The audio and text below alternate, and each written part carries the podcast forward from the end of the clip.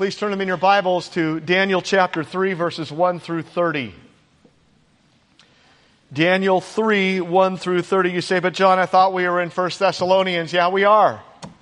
I just want to take a couple of weeks to look at some examples of what a no compromise life looks like because a no compromise life is what's needed in these amazing times. And you say, wow, Jon's preaching 30 verses. Well, I'm preaching 24 next week. And then I'm probably basically just preaching a whole book of the Bible the week after that. So hope you're excited about all that. All right. Now please remember, Israel was once a united kingdom, right? One kingdom for a while. It wasn't long before the United Kingdom divided into two kingdoms with ten tribes to the north called Israel and two tribes to the south called Judah. Very sad times with the now divided kingdom. Israel to the north had 20 kings and none of those kings were good or godly. And then in 710 BC, Assyria came and conquered them and deported them and gone. They're gone. Judah to the south had 20 kings. Some of them were good and godly and most of them were bad. But it was around 600 BC that the Babylonians invaded Judah three times with the destruction of Jerusalem and the destruction of the temple during the third assault in 586 BC. So the Babylonians came in. They conquered. They took the wealthiest and most distinguished people of the land along with the most valuable treasures of the temple and they sent all of those people and things off to Babylonia. The prophet Jeremiah lived and prophesied during these times and the prophet Ezekiel was himself among these captives along with Daniel, Shadrach, Meshach, and Abednego who were deported around 605 BC, not long before the eventual destruction of Jerusalem. What was it like for them living deported off into Babylon? Jeremiah states that while in exile, the Israelites were permitted to till the soil, to cultivate a family life, to even accumulate some wealth, which is all very good. That said, they're still exiles who have lost their homes, been degraded, and are now ruled by foreigners. And that lasted for 70 years. Daniel chapter 1 picks up in 605 BC with Daniel, or Belteshazzar, and his three friends from Judah having been newly exiled in Babylon. His three friends were named Hananiah, Mishael, and Azariah, and those were their Jewish names. And the first thing that ba- the Babylonians did was change their names to Shadrach, Meshach, and Abednego, names which associated, which are associated with the pagan gods of the Chaldeans who were Babylonians. See, this aim of the Babylonians was to brainwash these young men, and so they started by changing their names. They also wanted to change their beliefs, their convictions, and their values. They did that by putting them through Chaldean education.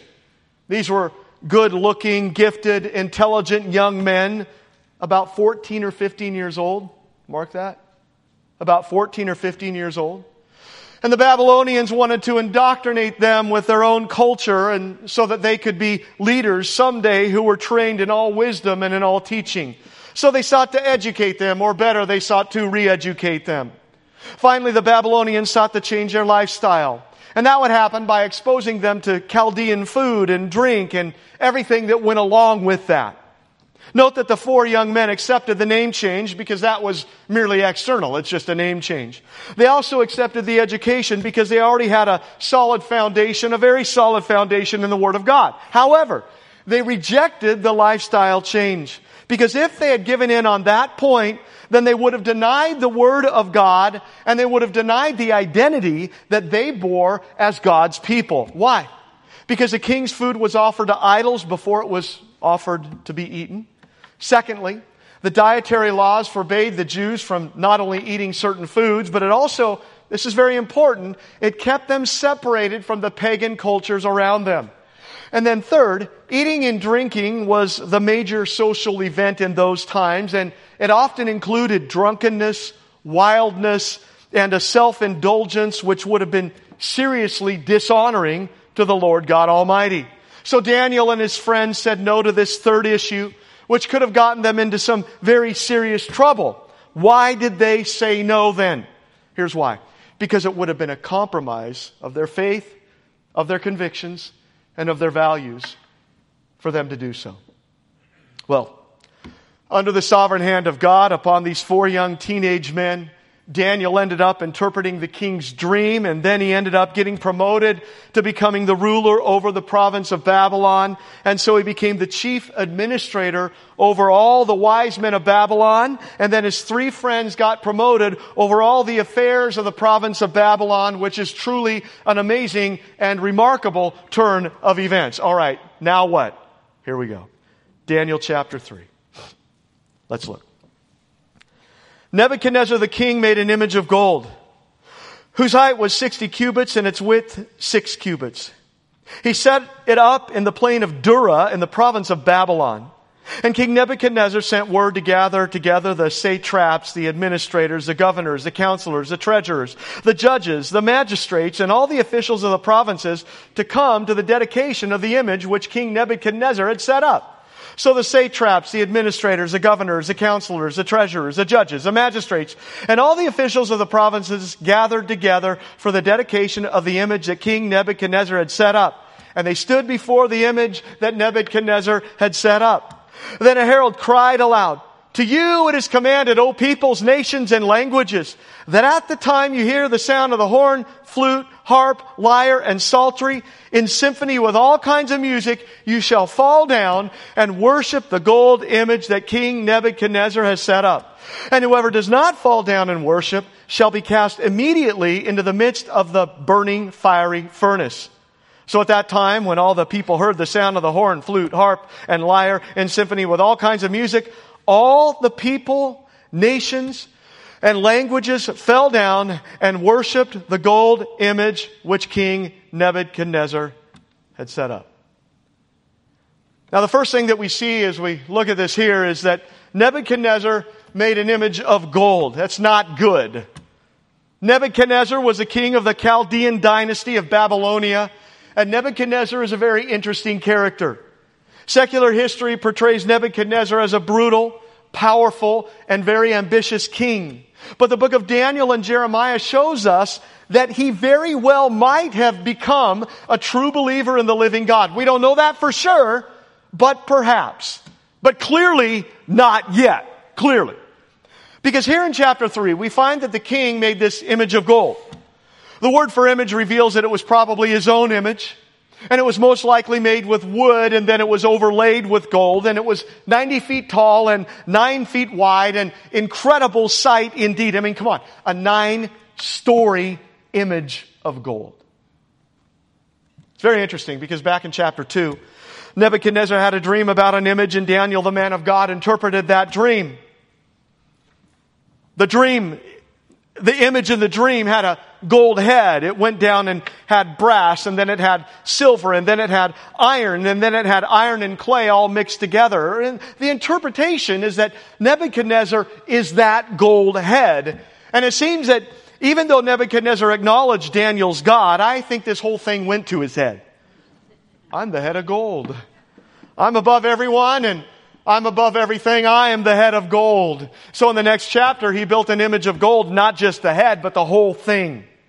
Well, this massive image was set in the plain of Dura, which was a flat plain just a few miles south of Babylon, because that way everyone could see the image for miles and miles and miles. Okay, now what? This. Everyone must worship the image. Now, if this was indeed an image of Nebuchadnezzar, which I believe that it was, and he's wanting the people to worship him basically. he's wanting the people to deify him. If this wasn't his own image, but some other image, his aim is to unite all the people to worshiping and to serving his false gods, and in the end, it's clearly an abomination to the one true God. Look what he wants the people to do. He sets up this dedication ceremony to this idol. And he requires all the leaders in Babylon to come to this ceremony, which would have been thousands of people. What's his aim? For all those leaders to publicly acknowledge the, their absolute loyalty to the king by bowing down to this image. See, this will unify everyone together. This will prove, uh, very important, it'll prove everyone's loyalty, and this will set him up as ruler over all. So all the leaders are there. The satraps were the top governors of the provinces in the Babylonian Empire. The administrators, the governors, and the counselors were the rulers under the satraps. The judges were the chief arbitrators throughout the Babylonian Empire. The treasurers were the masters of the treasury of the land. The magistrates were the minor judicial people who carried out justice. And then the officials of the provinces included all the other leaders in the land. So everyone of importance in the land was there, including Shadrach, Meshach, and Abednego. And look, the king wants everyone's allegiance. We say, well, what about Daniel? Where was Daniel? Well, Daniel wasn't there. Why wasn't Daniel there? Well, Daniel was a ruler over the entire province of Babylon, and it's probably the case that he'd been sent away on some assignment by the king during this particular time. But his three friends are there. Look what happened. Everyone's gathered together on the plain of Dura. The image is set up, and then this herald comes forward. Hey, everyone! Peoples, nations, and languages, which was a common way to address an assembly of people. When all the music plays, everyone must fall down and worship the image that Nebuchadnezzar has set up. And if you don't fall down, and if you don't worship the image, you're going to be thrown in the midst of a burning, fiery furnace. Alrighty then. Bow down or die. No middle ground here, right? There's, there's no third option here. No, two options. Bow down or die. Note that the furnace is there. It's, it's there. It's in front of everyone. It's all fired up and it's hot and, and the furnace is ready. The king is very serious. He, he's not playing, see. And anyone who doesn't bow down will face that fiery furnace immediately. Now the music must have sounded amazing. Horn, flute, harp, lyre. I mean, that's, that had to have sounded beautiful. Lyre was similar to a harp. Psaltery, which was also much like a harp that was plucked, and it's all in symphony with all kinds of music. I mean, it must have sounded incredible, and it would have served as a way to stir the people's emotions and to make it easy for the king to manipulate the people and to win their submission and to win their obedience. So the music begins and all at once all the people fall down just like that. They all fall down and they worship the image of gold. You see them all? All bowing down out there on that plain. The text literally reads that as soon as they were hearing the music, they were immediately falling down. I mean, this was immediate. There was total, instant obedience to Nebuchadnezzar's command. It's quite a scene. The people, the image, the music, and then at once, the bowing down of all these people. Seemingly. Seemingly. Because look, there were three who didn't bow down. Three. Only three. And while everyone else immediately fell down to the ground and had their faces in the dirt when that music sounded, three men remained standing, young men, alone in a sea of thousands who were bowing. And look, it seems that they didn't have time to conspire together about this either. I mean, the announcement was made and the music played and each of the three young men came to the same conclusion on their own. I can't bow down. And even if, if my other two friends have a different conclusion, I will not bow down. I know what a relief it, and encouragement it must have been when they looked around and saw their other two friends standing up alongside with them. But even if the other two friends had bowed down, each of the three had conviction on their own to stand all by himself. But now, three young men filled with conviction, three young men filled with love for God, they are standing and everyone else is bowing down. Why? Love for God, right? I mean, that's why you stand, right? Clearly, it's love for God. I mean, God's word is clear. Exodus 20 verse 3, you shall have no other gods before me. You shall not make yourself an idol or any likeness of what's in heaven above or on the earth beneath or in the water under the earth. You shall not worship them or serve them. Why not? Because God alone, Yahweh, the Lord God Almighty, is the one and only true God, and He alone is worthy or deserving of our worship. He alone. And he's a jealous God. What does that mean? It means that God is rightly possessive of the worship and the service that belongs solely to him. In fact, it's a sin to worship or serve anything other than the Lord God Almighty, the one true God. And so, out of love for God, Shadrach, Meshach, and Abednego remained standing. You know, they, they could have really rationalized this away, don't you think? When in Babylon, do as the Babylonians do. They could have said, we will bow down physically, but in our hearts we will remain standing. They could have said that. Or else they could have said, we will bow down this one time knowing that it's wrong, but we're just going to ask God to forgive us later on and it's all going to be okay. I mean, come on, everyone else is bowing down and hey, if we're killed, we can't be of any use for God. So wisdom says to bow down, to live another day and then use those days to glorify God. I mean, that makes more sense, right? Wrong. 100% wrong. Because justifying sin and justifying compromise is never, ever right. And God puts us in places to stand strong and to glorify Him, not to dishonor Him. So, stop trying to rationalize your compromise if you're rationalizing your compromise. Stop rationalizing your cowardice if you are. Stop rationalizing your mediocrity if you are. No, stand up Glorify God. And clearly, bowing down to this idol would have greatly, greatly dishonored God. See, we bow only to Him. Only to Him. Note that there were only three people in that whole vast crowd who refused to bow down, and that highlights the fact that standing up for God will often be a very lonely activity. But so be it, then be lonely. Then if you only have two friends to join you in standing, then wonderful. But if not, then, then stand alone for him. Then all the while, the furnace is blazing and the smoke is rising out of it, and the three young men are still standing up. Let's find out what happened next. Verse 8. Therefore, at that time, certain tattletales, Chaldeans came forward and accused the Jews they spoke and said to King Nebuchadnezzar, O king, live forever. You, O king, have made a decree that everyone who hears the sound of the horn, flute, harp, lyre, and psaltery and symphony with all kinds of music shall fall down and worship the gold image, and whoever does not fall down and worship shall be cast into the midst of a burning fiery furnace. Uh, there are certain Jews, just thought you'd want to know, whom you set over the affairs of the province of Babylon Shadrach, Meshach, and Abednego, these men, O king, have not paid due regard to you. They do not serve your gods or worship the gold image which you have set up.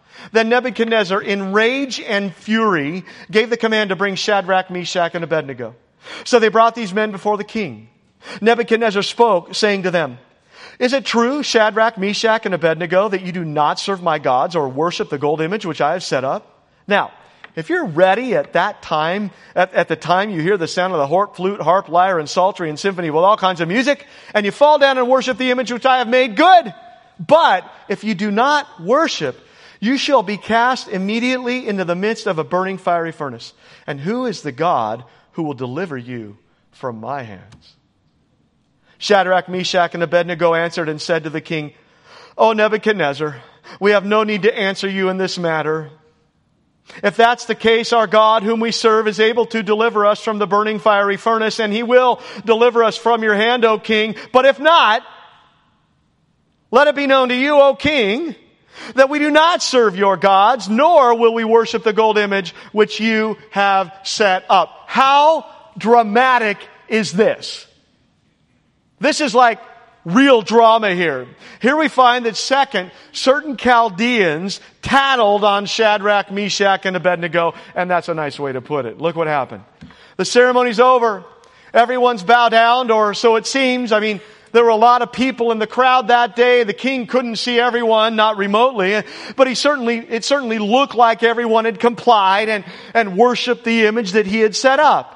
And that's when some guys, certain Chaldeans, these Babylonians, they came forward and they accused, they brought charges against, literally, they maliciously accused the three young Jewish men. They start out by saying, Oh, king, live forever. That's a formal way of addressing royalty, but clearly they're buttering him up. Clearly, they're, they're playing to his pride, they're playing to his uh, power and authority. Um, king. You said that when the music plays that everyone has to bow down or be thrown into the fiery furnace, but we just thought you'd like to know there are certain Jews, sounds a bit anti-Semitic, pointing that out, whom you set over the affairs of the province of Babylon. Shadrach, Meshach, and Abednego, king. They haven't paid due regard to you. No, they, they don't worship your gods. They don't worship the gold image which you have set up. Just thought you'd want to know. Note that the three accusations against these young men are very interesting. One, they were showing no respect for the king, which wasn't true. That accusation wasn't true. Two, they refused to serve Nebuchadnezzar's idolatrous gods. That's absolutely 100% true. And three, they refused to worship the gold image again. Absolutely 100% true. Note that these tattletales or tailors are some bad guys. Because they know that the three Jewish young men are going to die for not bowing down, but still they tattled. Why? I believe jealousy, uh, cowardice, a bit of racism. I, I see that here. Perhaps they think that tattling will get them in good with the king. But either way, when the king hears the news, third, he immediately gets very, very angry. The text uses the words rage and fury to convey the degree of the king's anger. I mean, the king is going berserk here in his pride and in his ego. Bring them to me! Soon the three young men are brought before the king. Is it true? I mean, he can't really believe it. He can't fathom it. That these guys are willing to die a brutal death in a furnace of fire just to prove a point? He certainly doesn't understand their love for God or their conviction to honor their amazing God. Is it true? You don't bow down. You don't serve the pagan gods, which are no gods at all. You, you, don't worship the image that I've set up. Is that true? Come on, guys. I'll, I'll give you one more chance. Bow down when you hear the music or else get thrown into that furnace that's blazing with fire right over there. And hey, who's the God who will deliver you from my hands? Well, we know of one. the one and only God the one true God, the Lord of heaven and earth, the creator and sustainer of everything, the King of kings and the Lord of lords, He can certainly deliver us from your hands easily. If He wants to. I mean, He says a word and a universe is created. He says another word and boom, a storm is stilled just like that. He is infinite and eternal. He is without limit. He's without end. Look, the universe contains about 125 billion galaxies, with each galaxy containing hundreds of millions of stars. But God, the one true God, holds all that in the palm of his hand. And he can certainly deliver Shadrach, Meshach, and Abednego out of this. God's entire essence is at every moment of time present in its fullness, and every point of space throughout the entire universe. God is beyond any limitations like we are. He never had a beginning, and he will never have an end. And even though he governs us by by time, and even though he numbers our days, he himself is beyond and above time. That'll blow your mind. Look, he never learns anything new and he never forgets anything that he currently knows because he always knows everything.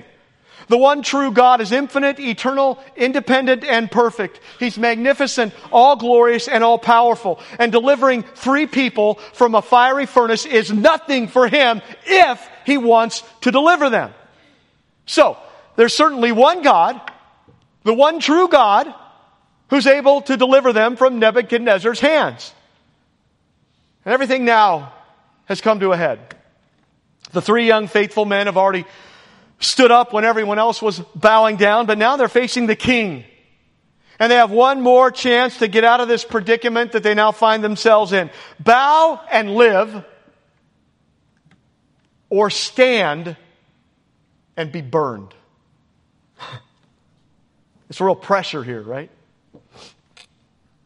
Everything is right there before them. I mean, think about that. The, the king is there, the furnace, the music, the fr- their friends, their, their haters, and all of it is devised to convince them to compromise.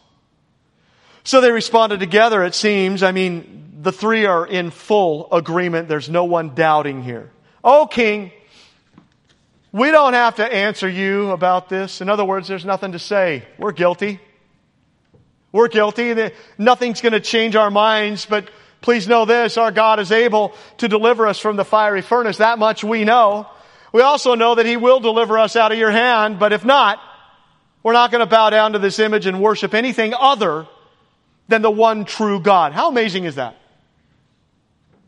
What do they mean when they say God will deliver us from your hand? They mean this. That whatever happens to them, it will indeed mean their deliverance, whether they are delivered by life or whether they are delivered by death.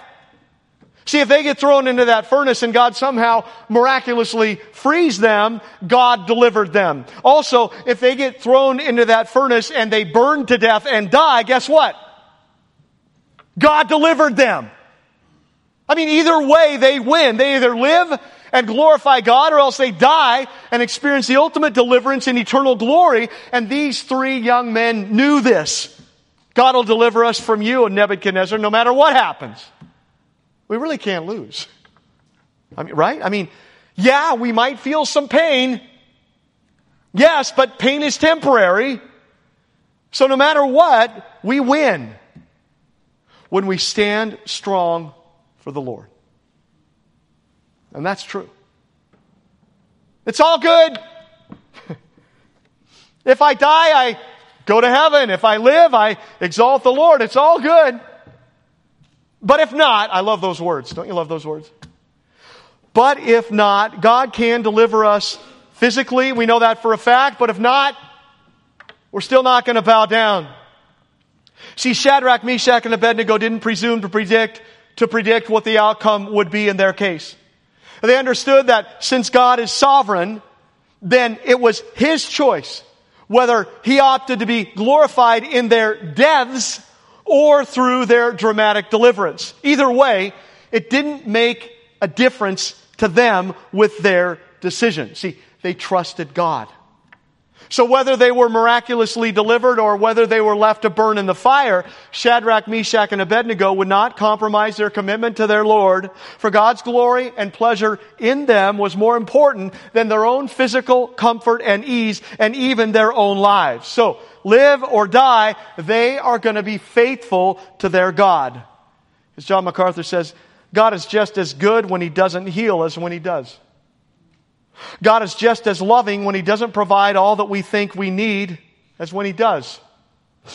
God is just as gracious, gracious when He says no as He is when He says yes. God is God, and God is to be uncompromisingly worshiped, and what He does is His business. With God, death is as good as life. He's right, and in fact, with God, death is better than life. And we are called to trust Him, to not compromise, and to stand strong. Hey, what's more important? Your temporary comfort or the smile of God? Do you live for this life? Or do you live for the next? This life is fading, the next is forever. What are you going to do? One said, Men frown at you but you see God smiling on you and so you are not moved. That's right, because God's glory is way, way, way, way, way more important than man's temporary approval. Do you love Him? Anybody? Do you trust Him? Hey, He can indeed deliver you, but if not, do you still trust Him and will you still remain faithful to Him? Whatever my God ordains is right, even this fire. And our call is to trust Him and to walk into that fire for the glory of God. And whatever happens, happens, but at least He didn't cower. At least He didn't wimp out when the rubber met the road. Look, the Christian life isn't for spiritual wimps. when you became a Christian, you entered a war. And we are called to be bold in this war, and we are called to fight well in this war. You may have heard it said, every man has a price, but that's not true.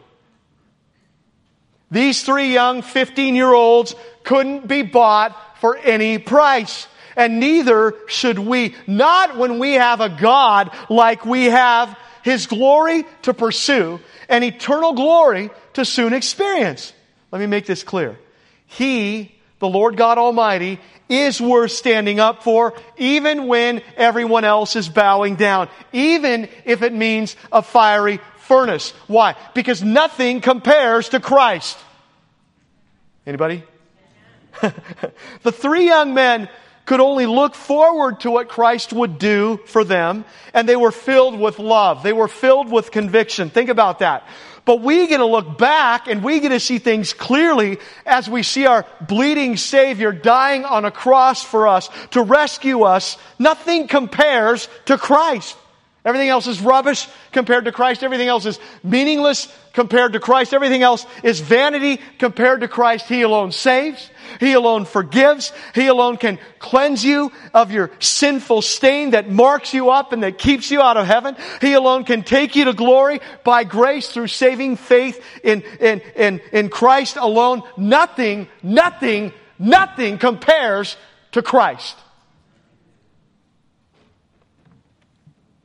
And these three young men knew it, even though they could only look forward to what he would do for them.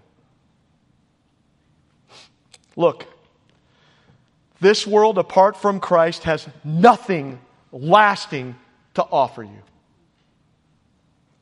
This world's joys are all fading and fleeting. This world's goods all rust and rot. They never, ever really satisfy. This world is miserable and empty. What this world has to offer leads to emptiness and vanity in the end because Christ alone is the only one who can truly satisfy. Money can't.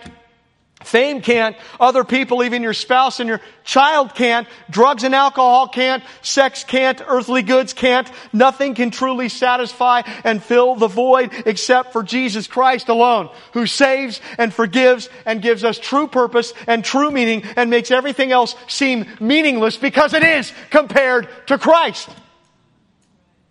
Remember Solomon? In Ecclesiastes, Solomon had tried to find satisfaction through knowledge and wealth and material goods and the pleasure of music and art and women and houses and so many other earthly things. But look, none of those earthly things brought lasting fulfillment because they can't. He concluded that all is vanity, all is meaningless. Vanity of vanities. Everything is vanity, he said. Solomon observed that even if you have all these things, guess what? You live a few years and then you die. So it's all futility. It's all a striving after the wind. And that's true. Apart from Christ, that's all true. It's like a, a child chasing bubbles around. He grabs one and it bursts in his hand. He grabs another and it bursts in his hand. So is the mindset of those without the Lord, vainly chasing bubbles around that burst. But Christ changes everything. And when you have Him, really have Him as Lord and, and Savior, well, standing up and facing a fiery furnace is worth it because He's the one that you truly love. And He's the one that you are seeking to glorify with your fast and fading life. The key is to stay focused on Him and then to trust Him when the fire and the furnace is before you. Some of you are facing that. Don't give in. Christ is worth it. But if not, look at John the Baptist. Just as an example, John the, I mean, Shadrach, Meshach, and Abednego, John the Baptist, Daniel, we're going to look at Daniel next week. These are great, faithful no compromise people. John the Baptist. John had a calling from God, so he renounced himself and he lived for the Lord. He lived in the desert. He ate locusts and wild honey. He was clothed with camel's hair and a leather belt. He was basically a wild man for the glory of God. John preached truth, and the truth he preached offended people at times. He, he called the, the, the, the hypocrites a brood of vipers. He lived for the pleasure of God at all costs, and when it got him thrown into prison, he still didn't compromise. When Herod was living in sin, Herod, the one person who could free John, John spoke out against his sin. And when John lost his head for doing the will of God, that's the moment that John knew that it was all worth it as he passed from this life into the next, into glory. Yeah, God, uh, jo- God could have freed John at any moment, but John wasn't going to compromise in order to be free. No, he was going to stay faithful and honor God no matter what. But if not, He's still going to stand up, he, but if not, he, he's still going to honor the Lord, even if, even if it means a, a furnace and even if it means losing his head. But if not, that's what true faith is. See? It doesn't back down. It doesn't grow slack. It can't be bought. It can't be wooed by sin. It trusts even in the face of fire. Why? Because we love and cherish God more than anything else in this fading life. He's worth it, see. I love him more than my sin. I love him more than my worldly pleasure. I, I love him more than I love you or your approval. I love him above all else, so I'll live faithfully for him and I'll die faithfully for him because I love him, see? But if not, we're still not gonna bow down. As one noted, they were ready to burn rather than to betray their God. Why? Because they had yielded their hearts to Him, which paved the way for them surrendering their physical bodies to Him for His purposes. That is the kind of conviction we need today. And that's the kind of conviction I hope we all have and will cultivate more in our lives. Result? Verse 19. Then Nebuchadnezzar was full of fury and the expression on his face changed towards Shadrach, Meshach, and Abednego. He spoke and commanded that they heat the furnace seven times more than it was usually heated. And he commanded certain mighty men of valor who were in his army to bind Shadrach, Meshach, and Abednego and cast them into the burning fiery furnace. Then these men were bound in their coats, their trousers, their turbans, and their other garments, and they were cast into the midst of a burning fiery furnace. Therefore, because the king's command was urgent and the furnace exceeding hot, the flame of the fire killed those men who took up Shadrach, Meshach, and Abednego. That is a hot, hot fire. And these three men, Shadrach, Meshach, and Abednego, f- fell down, bound in the midst of the fiery, the burning, fiery furnace. Then King Nebuchadnezzar was astonished, and he rose in haste and spoke, saying to his counselors, Did we not cast three men bound into the midst of the fire? They answered and said to the king, True, O king. Look, he answered, I see four men loose, walking in the midst of the fire. They're not hurt. And the form of the fourth is like the Son of God. In other words, he was different. How awesome is this? I mean, Nebuchadnezzar is absolutely furious. So much so that his face changed. Can you picture him? A bright red face, nostrils flaring, features distorted. He is fuming. One said the only thing hotter than his face was a superheated furnace. He then had the furnace heated seven times hotter than it was usually heated. How do you tell that? Well, probably means that they made the fire as hot as they possibly could make the fire. Shadrach, Meshach, and Abednego were then tied up with all their flammable clothes on, and then they were cast into the midst of the furnace of blazing fire. That seems to indicate that there's probably a hole at the top of the furnace, and they were cast down into it. Note that the fire was so hot that the men who threw Shadrach, Meshach, and Abednego into the fire were consumed by the flames. So yeah, that's a hot fire. It's a hot fire. So the three men were thrown into the furnace. Can you imagine? I mean, try. What were they thinking as they were being, as they felt the heat, as they were being cast down into that fire? Thoughts of heaven? Thoughts of glory? Excitement, maybe? Soon I'll be home. Can't wait. Perhaps you're thinking, I could never be able to do what they did. I could never be able to endure such a test. Yes, you could. If you're a Christian, yes, you could, because God lives in you and His grace is sufficient. He will help you. He will walk with you through it. He will carry you through when you trust Him, but you gotta trust Him. And you can't doubt him. Look what happened.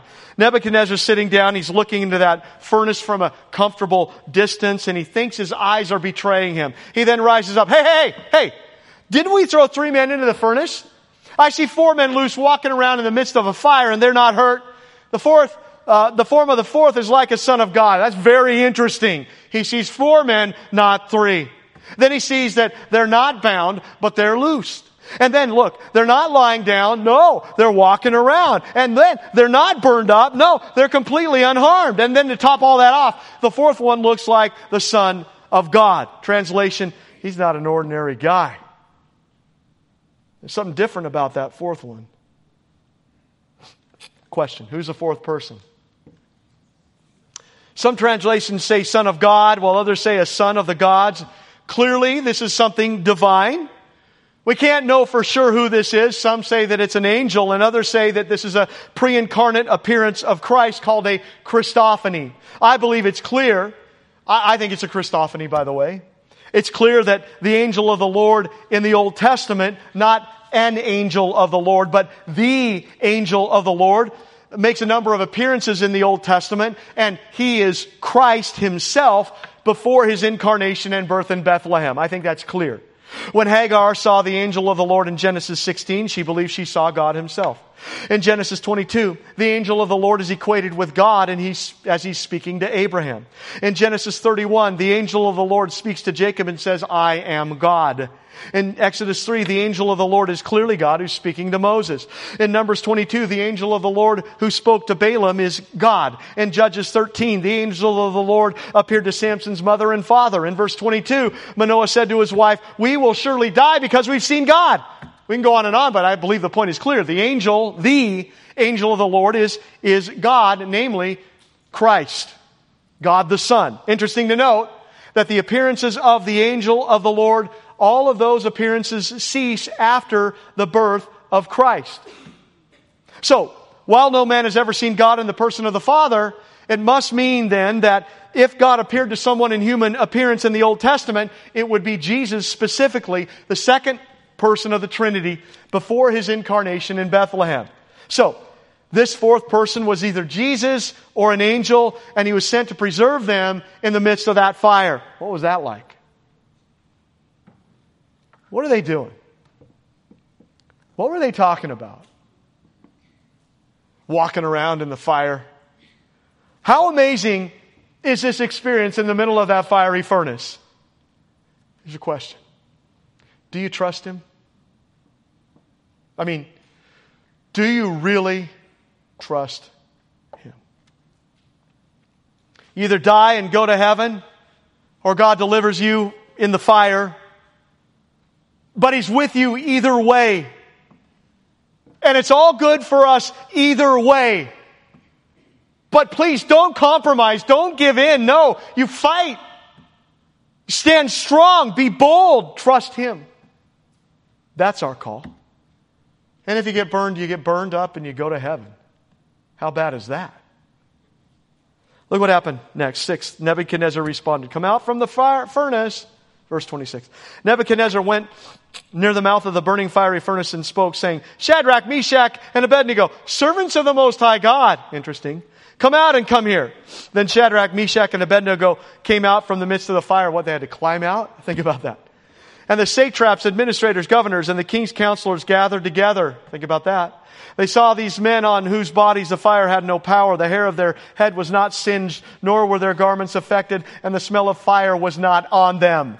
Nebuchadnezzar spoke, saying, Blessed be the God of Shadrach, Meshach, and Abednego, who sent his angel and delivered his servants who trusted in him. And they have frustrated the king's word and yielded their bodies that they should not serve nor worship any God except their own. Therefore, I make a decree that any people, nation, or language which speaks anything amiss the, uh, against the God of Shadrach, Meshach, and Abednego shall be cut in pieces. and their houses shall be made an ash heap because there's no other God who can deliver like this. Then the king promoted Shadrach, Meshach, and Abednego in the province of Babylon. How good is this story? Can you, can you picture it? Shadrach, Meshach, and Abednego, servants of the Most High God, you guys come out, you guys come here. Notice that Nebuchadnezzar, Nebuchadnezzar recognizes that the three young men serve the Most High God even before they're out of the furnace. This is what a no compromise life does. See, it makes things clear. It makes things clear. It leaves people without questions. It draws the lines. It ensures that people don't have to wonder who and what you are. They're servants of the Most High God clearly. Clearly. And clarity is important. And these are serious times. And the last thing we should ever want is for people to wonder about us. Who are they? What do they stand for? Whose side are they on? Who do they represent? Who do they love? No. It should be clear. And the question is, is it clear with you? Your daily life will reveal that. The three men came out of the fire and everyone has clarity, right? No burns, no smell of smoke, hair all intact, clothes still on their bodies. The fire had no power, see? Because God decided to deliver them. Right? And all things are possible with God.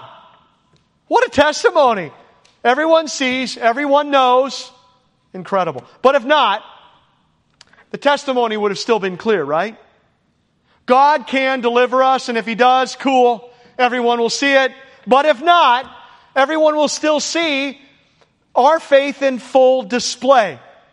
And everyone will still know that God is worth living for and God is worth dying for. Everyone will know that honoring God is worth facing the furnace for, see? Even if they had burned up. Note this. Just as the Lord delivered Shadrach, Meshach, and Abednego from the fire, so does Jesus deliver us from the wrath to come. Jesus went into the furnace of his Father's wrath, and therefore the smell of the fire of hell will never pass upon those who believe in him. J.C. Ryle said it like this The Lamb of God was scorched in the fire of God's wrath for you. Christ felt the wrath which he did not deserve, that you might escape the wrath which you have deserved. And that's why he's worthy of going through the fires of this life for, that's why he's worthy of us not compromising and bowing down when the pressure comes because he's worthy, see? So what are you going to do when the pressure comes? What are you going to do when the pressure comes to look at that thing that you shouldn't look at? What are you going to do when the pressure comes to say that thing that wouldn't honor God? What are you going to do when the pressure comes to indulge in that sin that is calling out your name? What are you going to do when the pressure comes to cower and bow down instead of glorify God at work or at home? What are you going to do when the pressure comes to sleep in when you know that you should get up and start praying? What are you going to do when the pressure comes to, for you to waste your time away on trivial matters instead of redeeming the time for the glory of God? What are you going to do when the pressure comes for you to denounce Christ and live or glorify Christ and die? What are you going to do? Well, how we are in the little things often reveals how we will behave in the big things to come. Are you now compromising? Are you mediocre? Are you wishy washy? Are you indulging in sin? Are you giving in to pressure to be like the world today? Well, bowing down is for spiritual cowards. Lord, help us to not be spiritual cowards here. Instead, Lord, help us to be filled with love and faith in our great and mighty God who saved us from eternity in hell. Seventh, Nebuchadnezzar blessed God and promoted Shadrach, Meshach, and Abednego. So we find that the pagan idol worshiping king Nebuchadnezzar acknowledges the, the, supremacy of God. How could he not? I mean, how could he not? Look at what he then acknowledged about this God. He's the God of Shadrach, Meshach, and Abednego. He's the God who sends a deliverer. He's a God of great power. He's the God worthy of trust. He's a God worthy of full surrender. He's a God who demands exclusive allegiance and who alone is worthy of that allegiance. He then made a decree and guaranteed the religious freedom of the Jews. So the faithfulness of these three teenagers brought freedom of religion for all the Jews in Babylon. Look, not compromising is always worth it. no matter what. And even you have to die for not compromising, the no compromise life pleases God, and what could be better than pleasing and glorifying God? See, loving Him produces people who don't compromise, and your no compromise life will show that your love for Him is real. Lord, help our love to be real here because He alone is worthy. Lord, help us to not bow down here. Lord, help us. Let's pray. Heavenly Father, Help us to be filled. Help this church to be filled with people who won't compromise their faith. Why? Because we are so filled with love for you. May our love for you overcome all the compromises going on around us compromise to sin, compromise to bow, compromise to give in, compromise to please people, and so on. And help us to stand strong and to be bold in the little things and also when those big things come.